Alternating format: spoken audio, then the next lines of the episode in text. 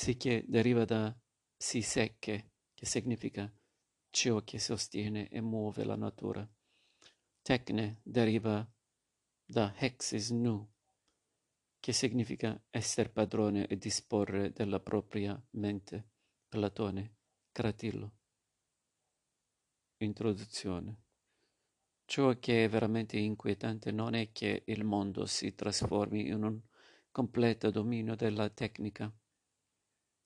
Di gran lunga più inquietante è che l'uomo non è affatto preparato a questo radicale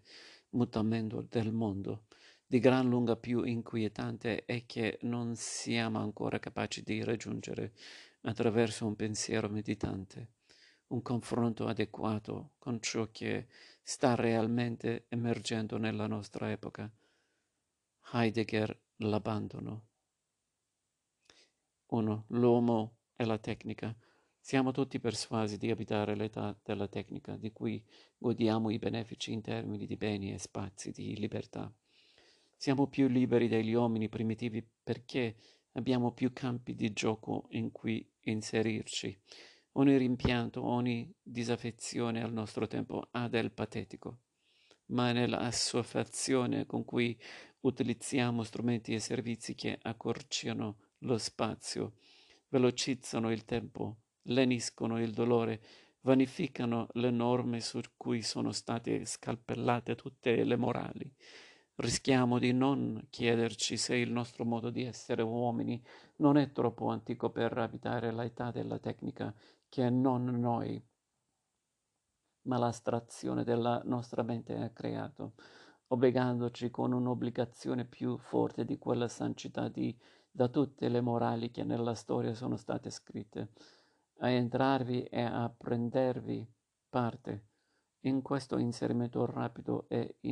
ineluttabile portiamo ancora in noi i tratti dell'uomo pre-tecnologico che agiva in vista di scoppi scritti in un orizzonte di senso, con un bagaglio di idee proprie e un corredo di sentimenti in cui si riconosceva. L'età della tecnica ha abolito questo scenario umanistico e le domande di senso che so- sorgono restano in- inevase, non perché la tecnica non sia ancora abbastanza perfezionata, ma perché non rientra nel suo programma trovare risposte a simili domande. La tecnica infatti non tende a uno scopo, non promuove un senso, non apre scenari di salvezza, non redime, non svela la verità. La tecnica funziona e siccome il suo funzionamento diventa planetario, questo libro si propone di rivedere i concetti di individuo, identità, libertà, salvezza, verità, senso, scopo, ma anche quelli di natura, etica, politica, religione, storia, di cui si nutriva l'età pre-tecnologica e che ora, nell'età della tecnica, sovranno essere riconsiderati, dismessi o rifondati dalle radici. 2. La tecnica è il nostro mondo. Sono questi alcuni temi che nascono dal pensare la configurazione che l'uomo va assumendo nell'età della tecnica le riflessioni qui svolte sono solo un avvio.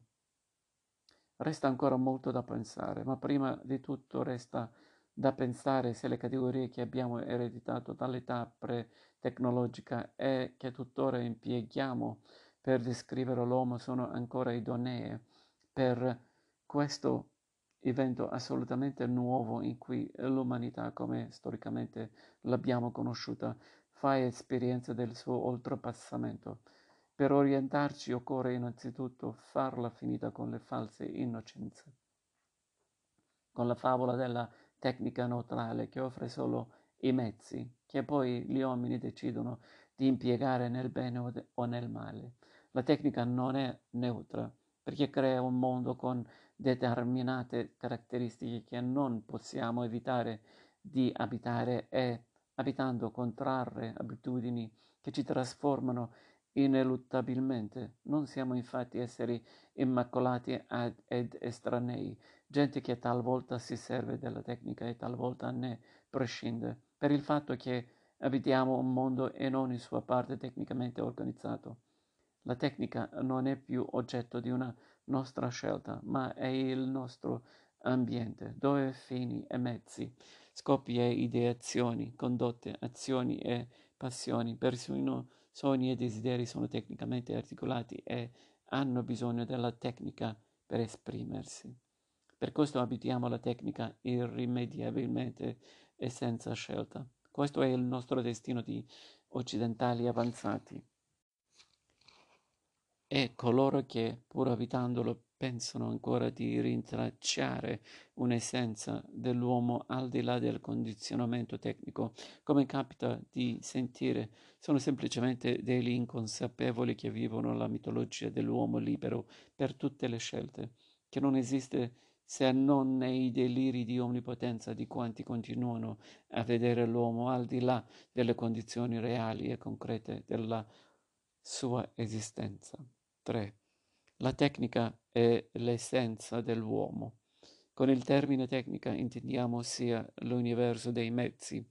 le tecnologie che nel loro insieme compongono l'apparato tecnico, sia la razionalità che presiede al loro impiego in termini di funzionalità ed efficienza. Con questi caratteri la tecnica è nata non come espressione dello spirito umano, ma come rimedio alla sua insufficienza, insufficienza biologica. Infatti, a differenza nell'animale che vive nel mondo stabilizzato dall'istinto, l'uomo, per la carenza della sua dotazione istintuale, può vivere solo grazie alla sua azione, che dà subito approda a quelle procedure tecniche che ritagliano nell'enigma del mondo, un mondo per l'uomo, l'anticipazione l'ideazione, la progettazione, la libertà di movimento ed azione, in una parola, la storia come successione di autocreazioni hanno nella carenza biologica la loro radice e nell'agire tecnico la loro espressione. In questo senso è possibile dire che la tecnica è l'essenza dell'uomo, non solo perché a motivo della sua insufficiente dotazione istintuale. L'uomo senza la tecnica non sarebbe sopravvissuto, ma anche perché, sfruttando quella plasticità di adattamento che gli deriva dalla genericità e non rigidità dei suoi istinti, ha potuto, attraverso le procedure tecniche di selezione e stabilizzazione, raggiungere culturalmente quella selettività e stabilità che l'animale possiede per natura. Questa tesi che Hegel ha ampiamente documentato nel nostro tempo era stata anticipata da Platone, Tommaso d'Aquino, Kant, Herder, Schopenhauer, Nietzsche, Bergson, dunque da grandi esponenti del pensiero occidentale, indipendentemente, indipendentemente dalla direzione del loro orientamento.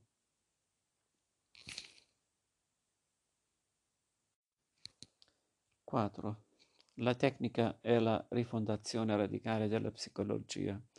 Se si accolgono queste premesse, la psicologia deve fare con se stesse, stessa dei conti radicali e incominciare a pensare alle varie figure, oggetto del suo sapere, a partire dalla, dalla tecnica che può poi quel patto originario tra uomo e mondo che è rimasto impensato sia dalla psicologia a indirizzo scientifico-naturalistico, che tenta di spiegare l'uomo a partire dall'esperimento sull'animale, sia dalla psicologia a indirizzo fenomenologico ermenetico, che in tutte le sue varianti psicodinamiche, comportamentiste,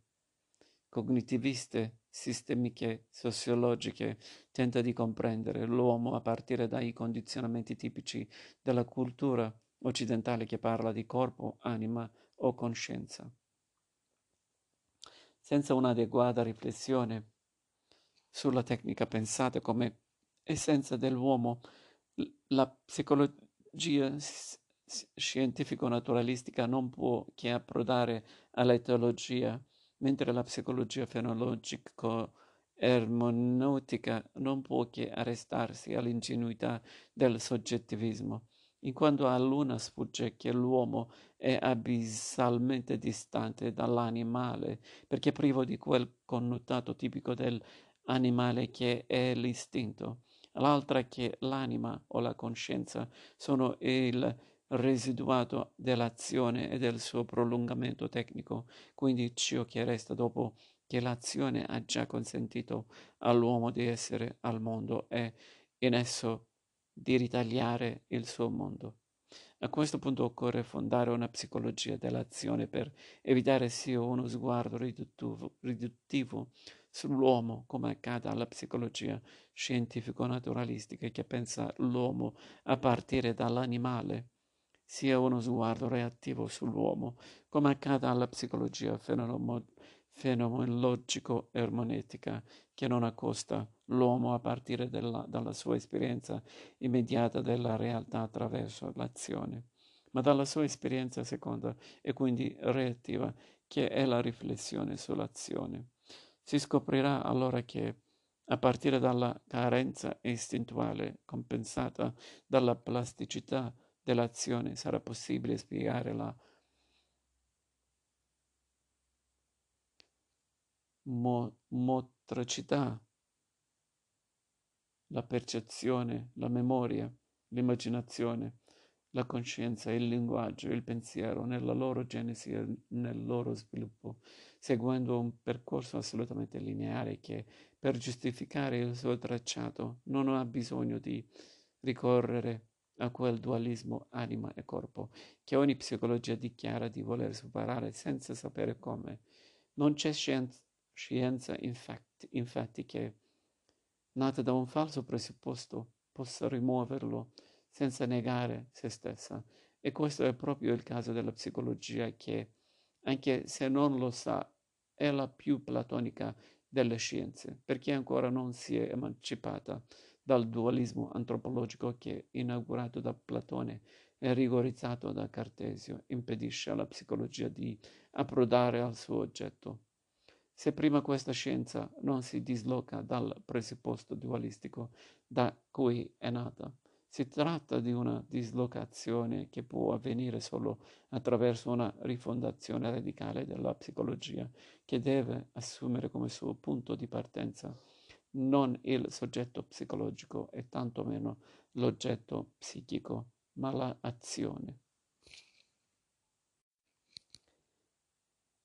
5. La genesi strumentale della tecnica.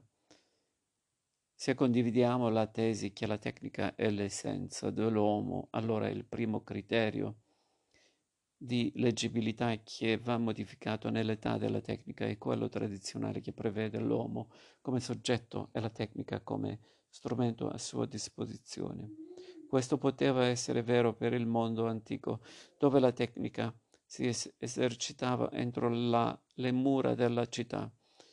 che era un'enclave all'interno della natura, la cui legge inconstra- incontrastata regolava per intero la vita dell'uomo. Per questo Prometeo, l'inventore delle tecniche, poteva dire la tecnica è di gran lunga più debole della necess- necessità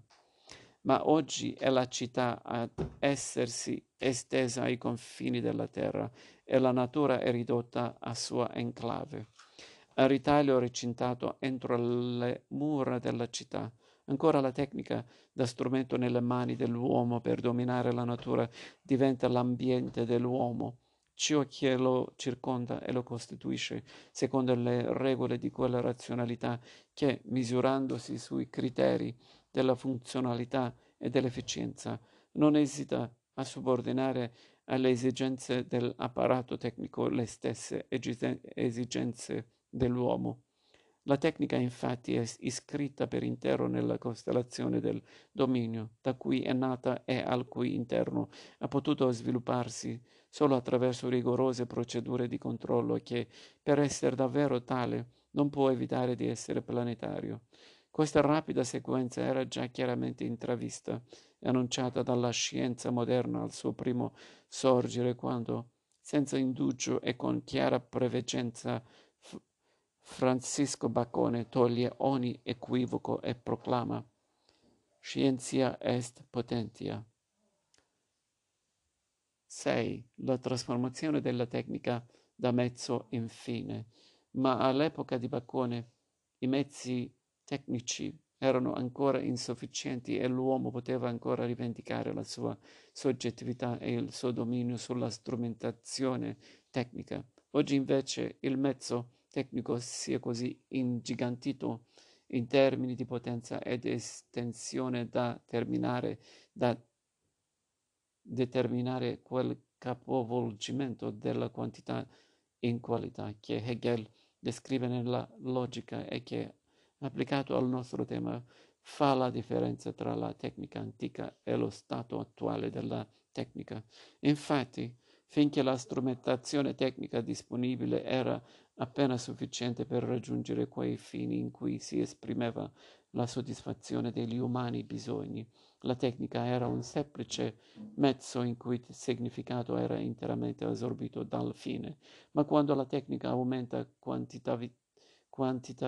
quantitativamente al punto da rendersi disponibile per la realizzazione di qualsiasi fine, allora muta qualità- qualitativamente lo scenario, perché non è più il fine a condizionare la rappresentazione, la ricerca, l'acquisizione dei mezzi tecnici, ma sarà la cresciuta disponibilità dei mezzi tecnici a dispiegare il ventaglio di qualsivoglia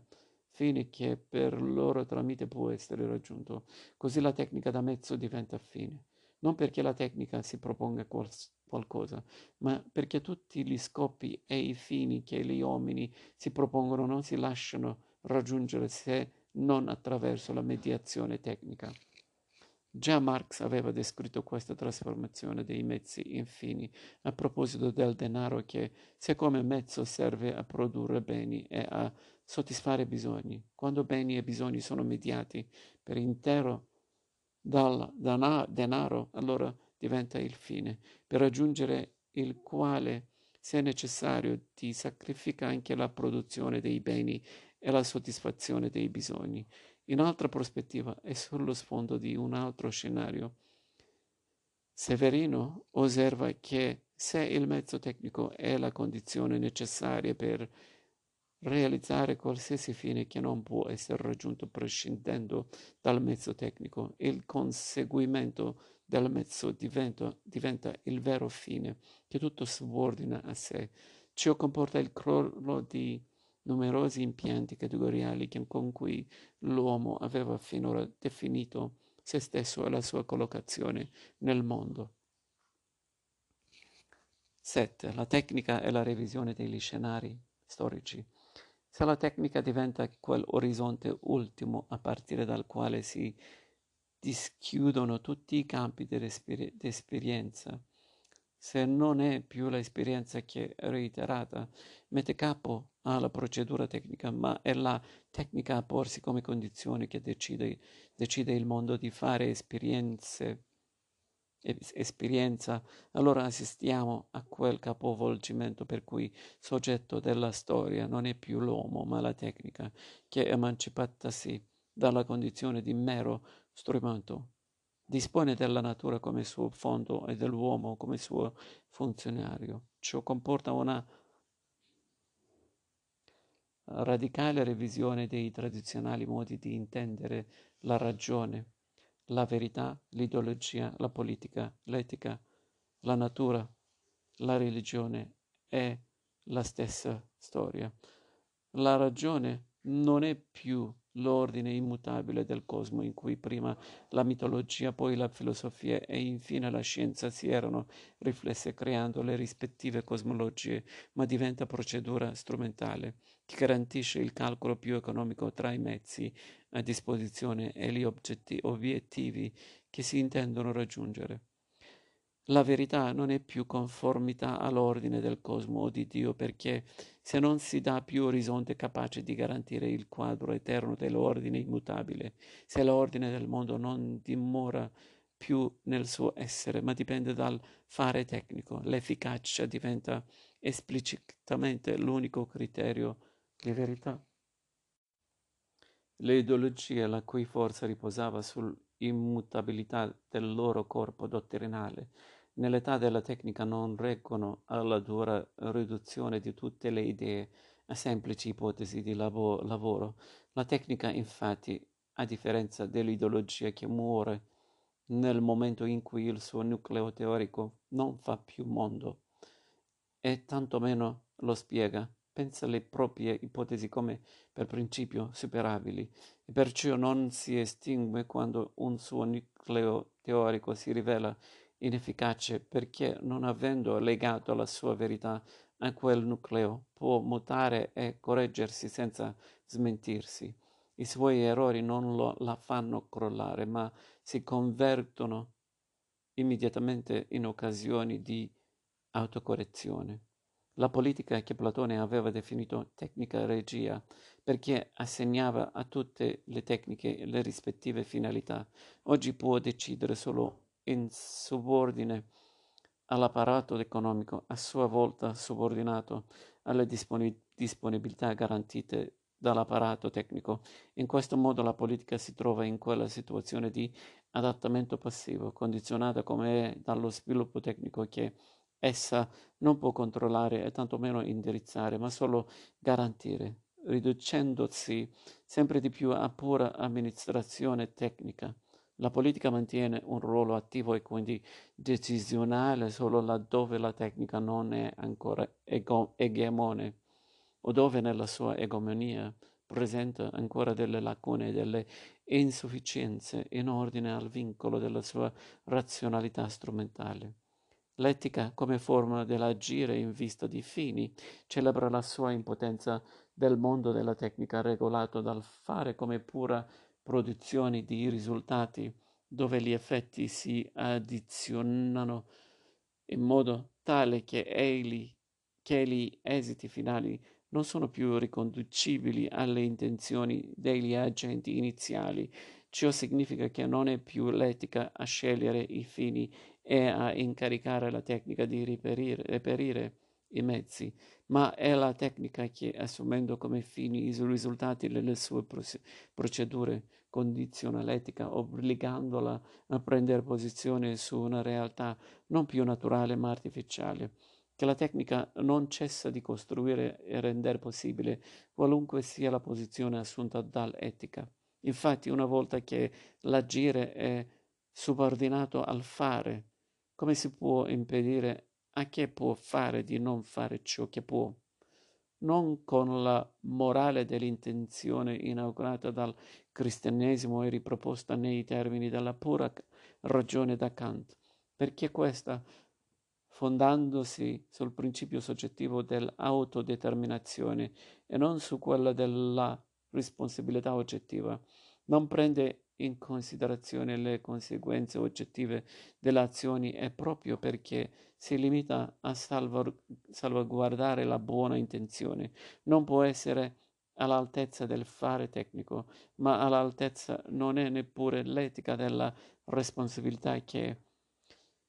Weber ha incont- introdotto e Jonas riproposto perché se l'etica della responsabilità si limita ad esigere come scrivere, scrive Weber, che si risponda delle conseguenze prevedibili delle proprie azioni. Ebbene, è proprio dalla tecnica di schiudere lo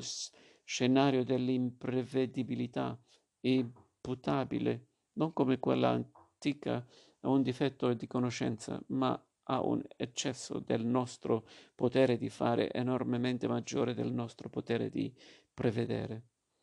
La natura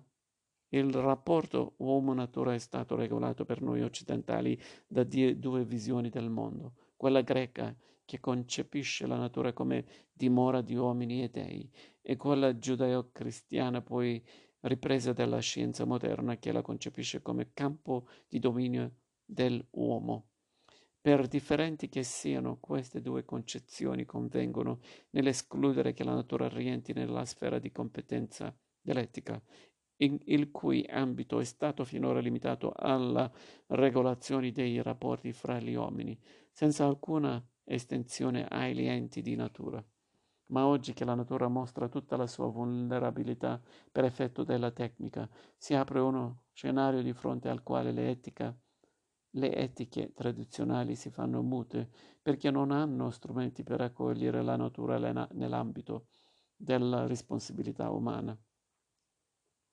La religione ha, ha come suo presupposto quella dimensione del tempo dove alla fine escaton si realizza ciò che all'inizio era stato annunciato. Solo in questa dimensione escatologica che scrive il tempo di, in un disegno, tutto ciò che accade nel tempo acquista il suo senso. Ma la tecnica, sostituendo alla dimensione escatologica nel, del tempo quella progettuale contenuta, come scrive Natoli, tra il re- recente passato in cui rip- reperire i mezzi disponibili e l'immediato futuro in cui questi mezzi trovano il loro impiego, sottrae alla religione, per effetto di questa cost- contrazione del tempo, la possibilità di leggere nel tempo un disegno, un senso, un fine ultimo a cui poter far riferimento per pronunciare parole di salvezza e verità. La storia si costituisce nell'atto della sua narrazione che ordina la catere degli eventi in una trama di senso. Il reperimento di un senso traduce il tempo in storia, così come il suo smarrimento dissolve la storia nel fluire insignificante del tempo, il carattere finalistico della tecnica, che non si muove in vista di fini, ma solo di risultati, che scari- scaturiscono dalle sue procedure, abolisce qualsiasi orizzonte di senso, determinando così la fine della storia come tempo fornito di senso.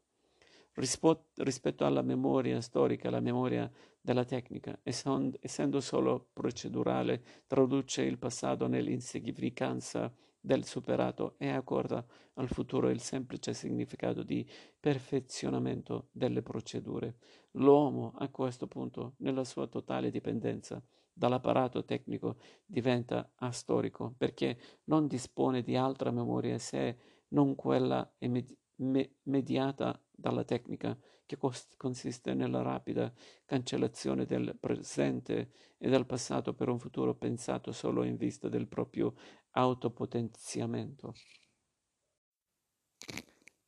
8. La tecnica è la soppressione di tutti i fini nell'universo dei mezzi. Tra le categorie che siamo sol- soliti impiegare per orientarci nel mondo, l'unica che ci pone all'altezza dello scenario dischiuso dalla tecnica è la categoria di assoluto. Assoluto significa sciolto da ogni legame solutus ab, quindi da ogni orizzonte di fini, da ogni produzione di senso, da ogni limite e condizionamento. Questa prerogativa che l'uomo ha attribuito prima alla natura e poi a Dio, ora si trova a riferirla non a se stesso, come lasciavano presagire la promessa pro-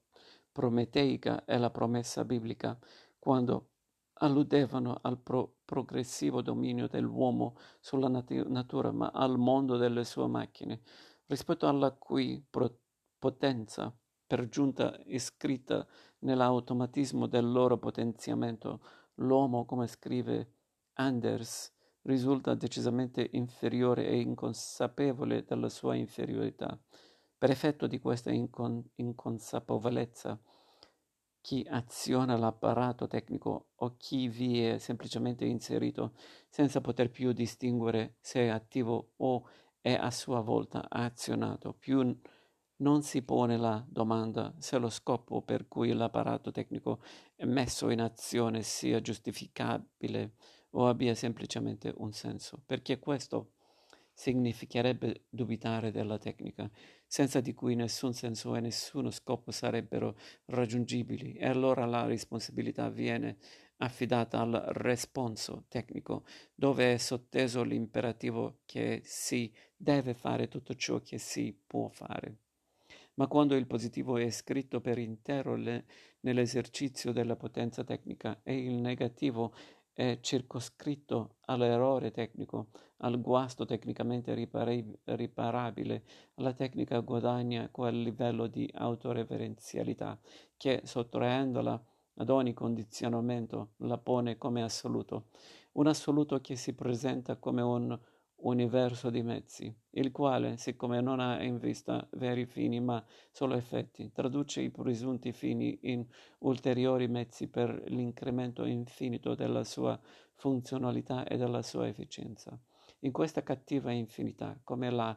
chiamerebbe Hegel, qualcosa ha valore solo se è buono per qualcos'altro, per cui proprio gli obiettivi finali, gli scopi che nell'età pre-tecnologica regolavano le azioni degli uomini e ad esse conferivano senso nell'età della tecnica, appaiono assolutamente insensati.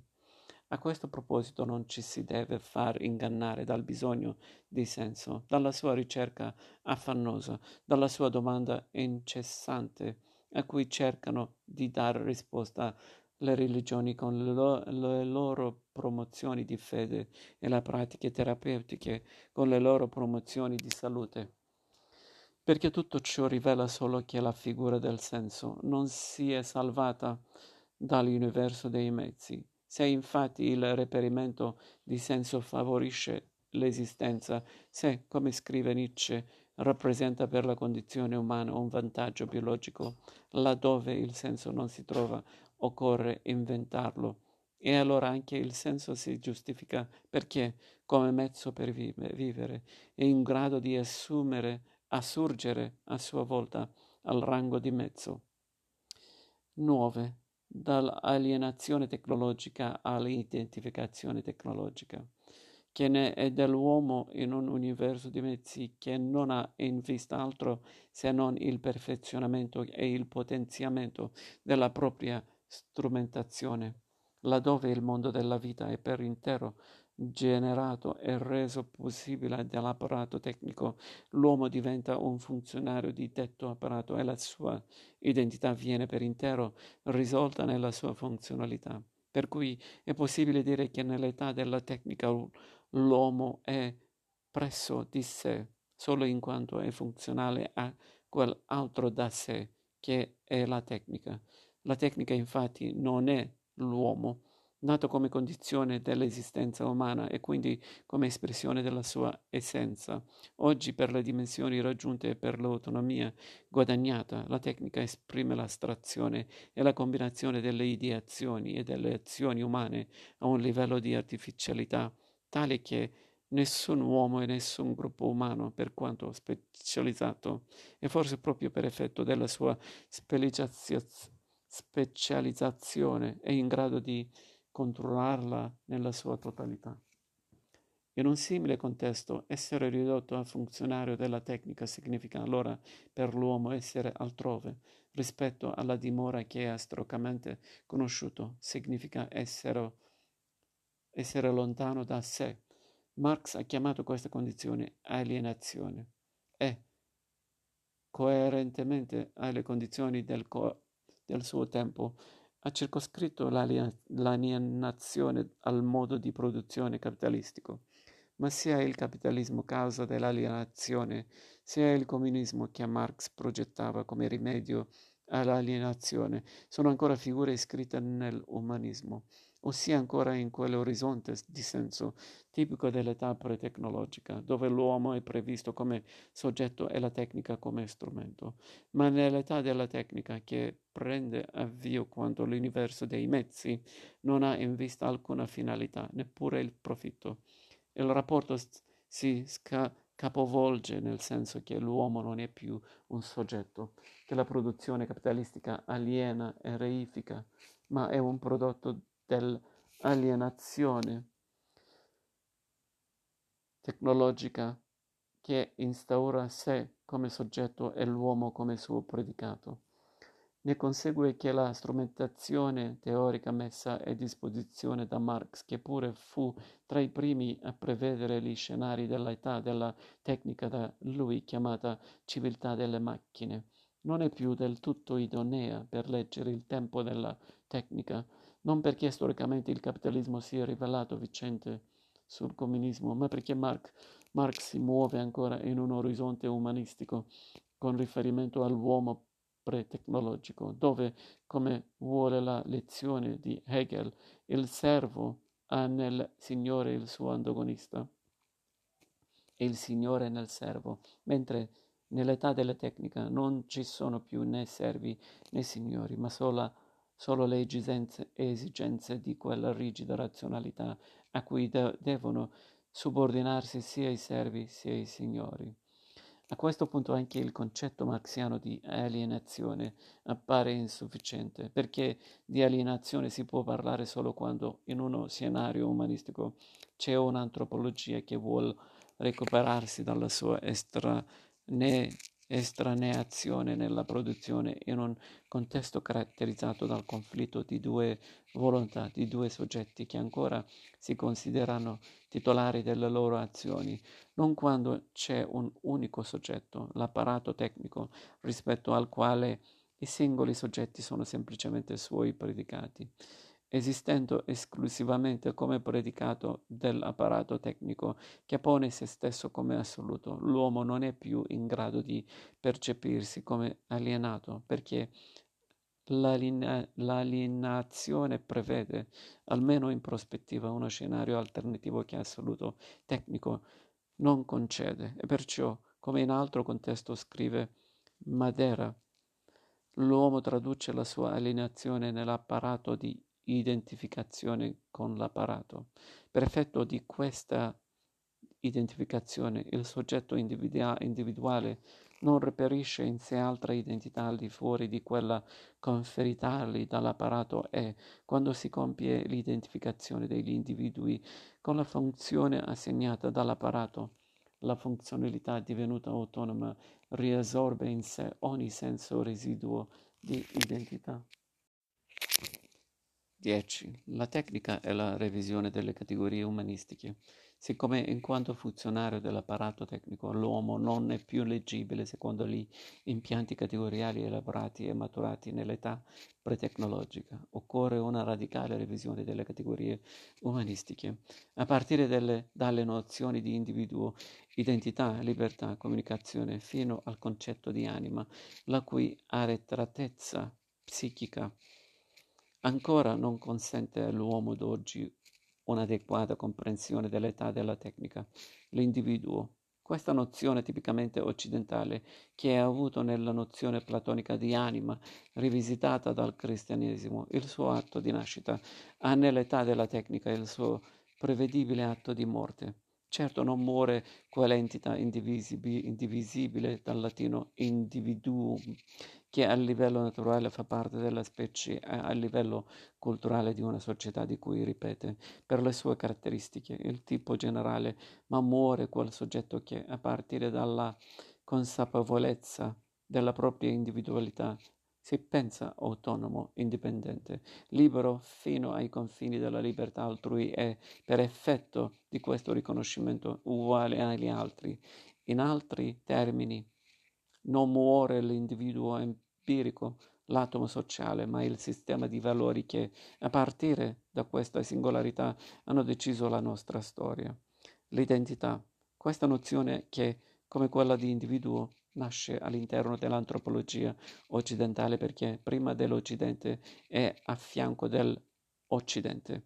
L'individuo non riconosce la sua identità, ma solo l'appartenenza al gruppo con cui si identifica. Dipende, come, si, come ci ricorda Hegel, dal riconoscimento. Solo che mentre nell'età pre-tecnologica era possibile riconoscere l'identità di un individuo dalle sue azioni, perché queste erano lette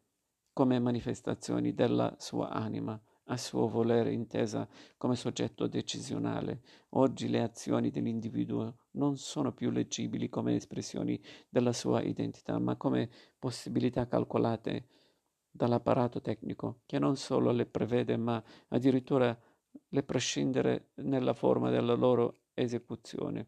Eseguendole il soggetto non rivela la sua identità, ma quella dell'apparato, all'interno della quale l'identità personale si risolve in pura e semplice funzionalità. La libertà. Se con questa parola intendiamo l'esercizio della libera scelta a partire dalle condizioni esistenti, dobbiamo dire che la società tecnologicamente avanzata offre uno spazio di libertà decisamente superiore a quello concesso nelle società poco differenziate, dove la qualità personale è non oggettiva dei legami, nonché l'omogeneità sociale riducono il margine di libertà a quello elementare dell'obbedienza o della disobbedienza. La tecnica, avendo come suo imperativo la promozione di tutto ciò che si può promuovere, crea un sistema aperto che di con- continuo genera un ventaglio sempre più allargato di opzioni che diventano via via praticabili in base ai livelli di competenza che i singoli individui sono in grado di acquisire, ma la libertà come competenza, avendo come spazio espressivo quello impersonale dei rapporti professionali, crea quella scisione radicale tra pubblico e privato, che anche se da molti è acclamata come cardine della libertà, comporta quella condizione schizofrenica della vita individuale, schizofrenia funzionale, che si manifesta ogni volta che la funzione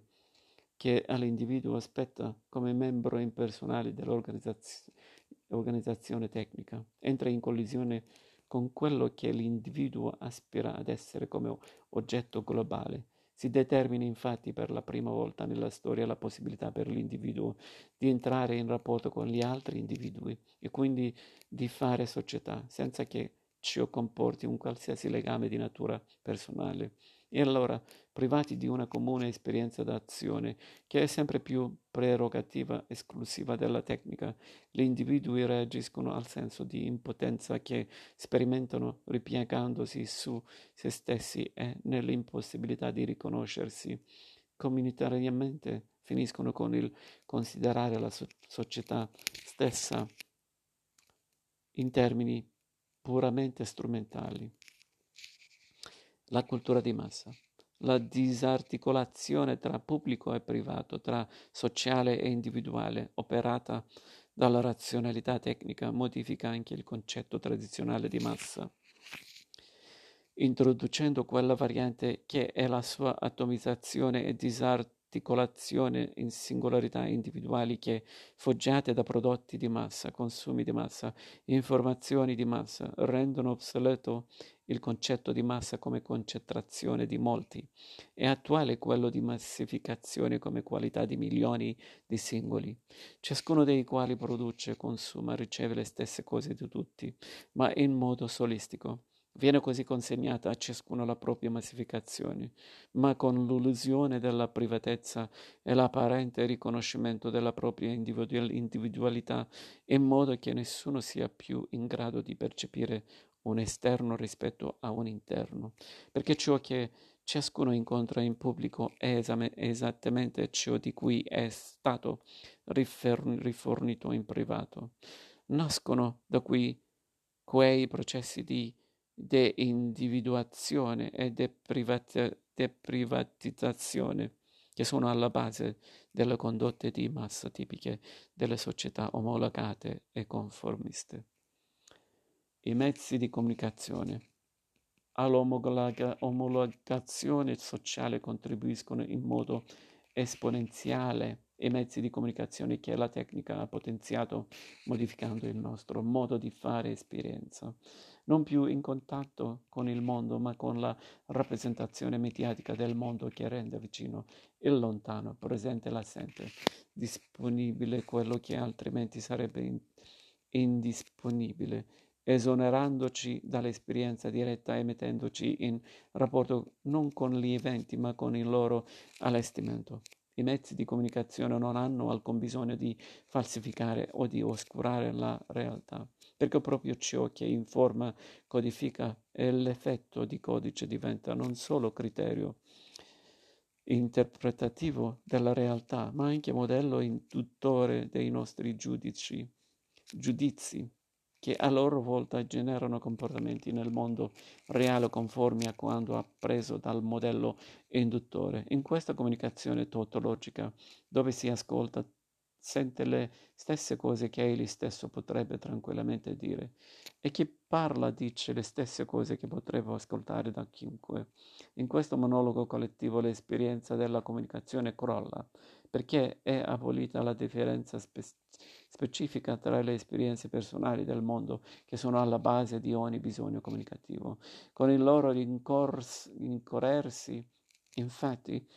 le mille voci e le mille immagini che riempiono lettere aboliscono, aboliscono progressivamente le differenze che ancora esistono fra gli uomini e perfezionando la loro omologazione. Rendono superfluo, se non impossibile, parlare in prima persona. A questo punto i mezzi di comunicazione non appaiono più come semplici mezzi a disposizione dell'uomo perché se intervengono sulla modalità di fare esperienza modificano l'uomo indipendentemente dall'uso che questi ne fa e dagli scopi che si propone quando li impiega.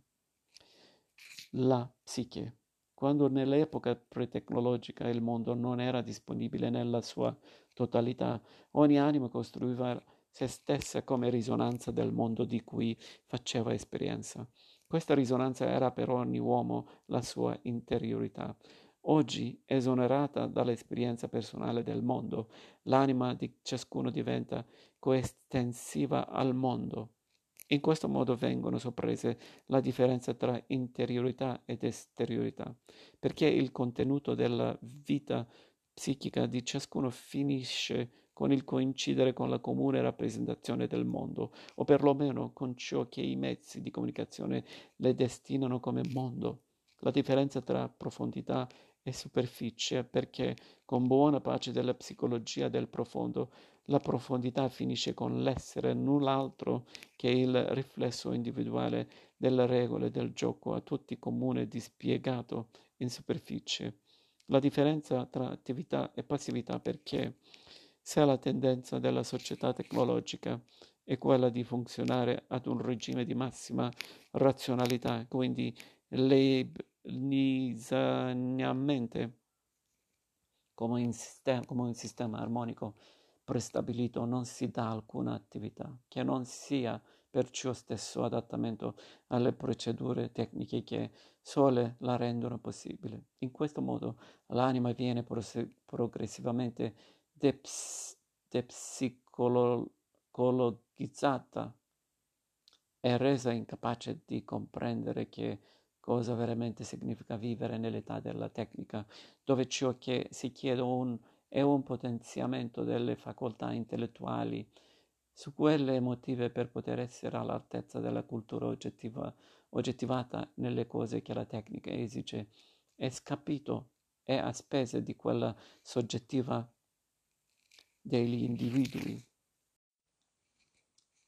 11. L'età della tecnica è l'inadeguatezza della comprensione umana. La depsicologizzazione dell'anima trattiene le discussioni sull'età della tecnica a quel livello inessenziale che è l'esaltazione incondizionata o la demonizzazione acritica. Questo libro vorrebbe promuovere quel passo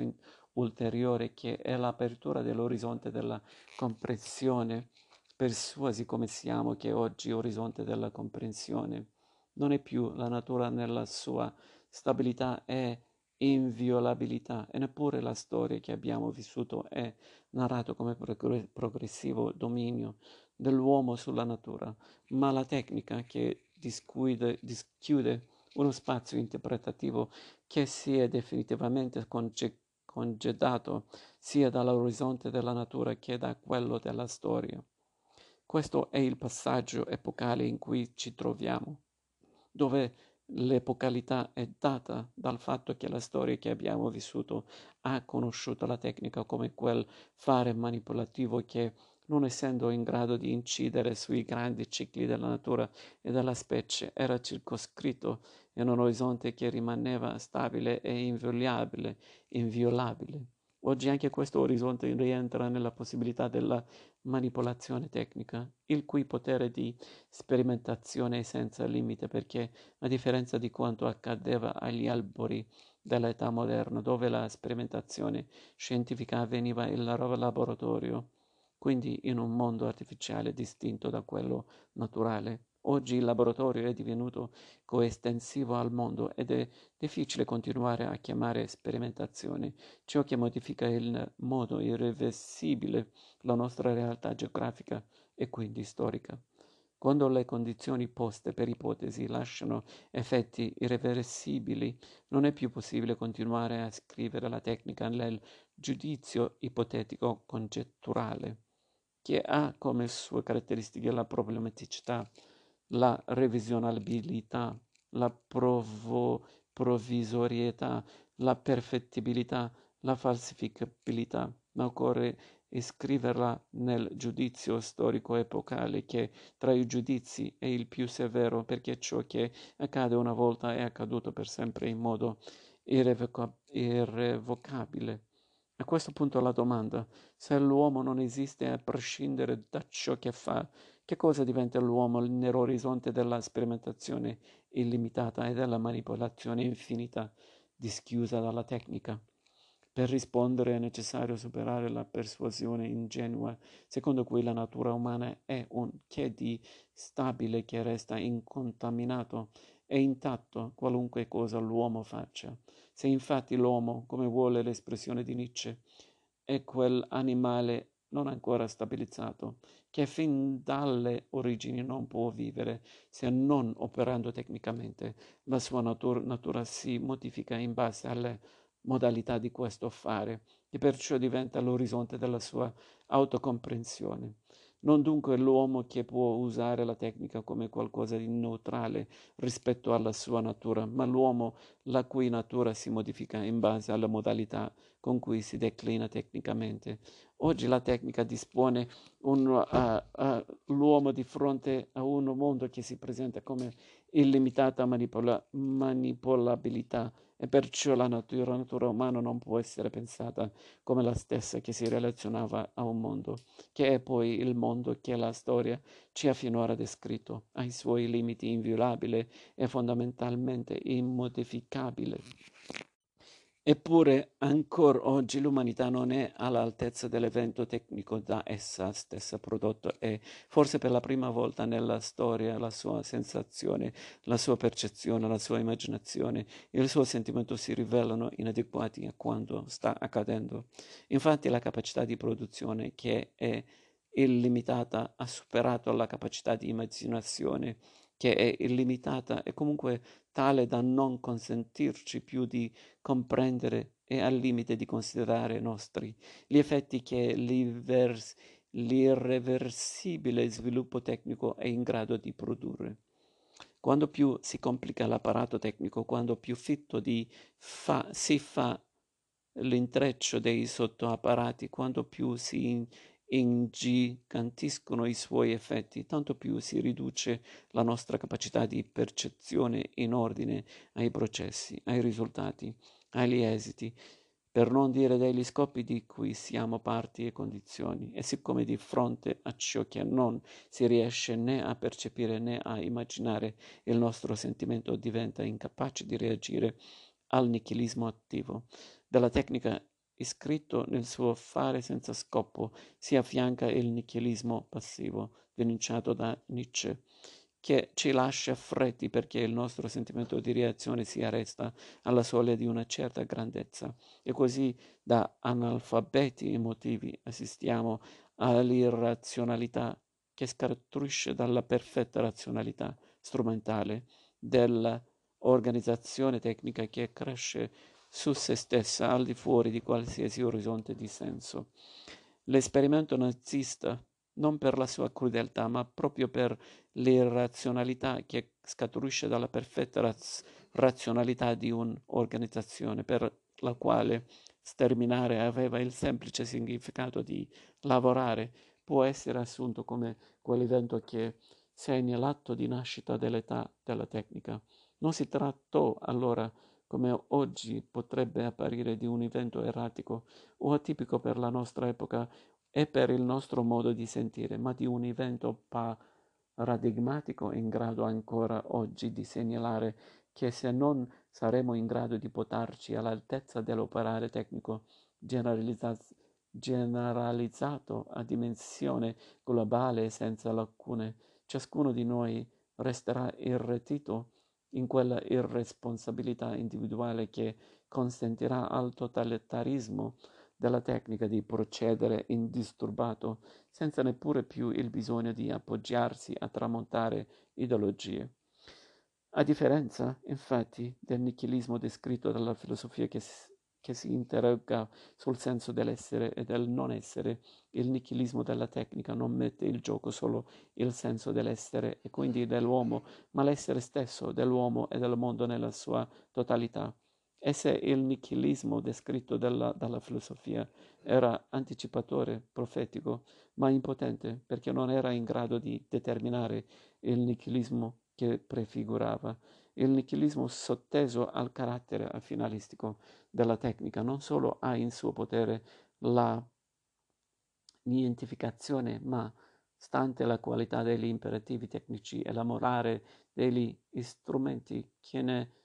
deriva e nella possibilità di esercitare questo potere. Il fatto che la filosofia e con lei la letteratura e l'arte ancora si trattengono sul problema del senso dell'essere e quindi dell'uomo, senza sporgere sul problema della possibilità che hanno l'uomo e il mondo di continuare ad essere. Contribuisce a quel nichilismo passivo che Nietzsche denunciava come nichilismo della rassegnazione. Nato sotto il segno dell'anticipazione, di cui Prometeo, colui che pensa in anticipo, è il simbolo, la tecnica finisce in questo modo col sottrarre all'uomo ogni possibilità anticipatrice e con essa quella responsabilità a patronanza che deriva dalla capacità che prevede. In questa incapacità divenuta ormai inadeguatezza psichica si nasconde per l'uomo il massimo pericolo, così come nell'ampliamento della sua capacità di comprensione la sua flebile speranza. Questo ampliamento psichico alla cui promozione questo libro affida il suo senso, se da un lato non è sufficiente a dominare la tecnica, evita almeno all'uomo che la tecnica accada a sua insaputa è la condizione essen- essenziale all'esistenza umana, si traduca in causa dell'insignificanza del suo stesso esistere.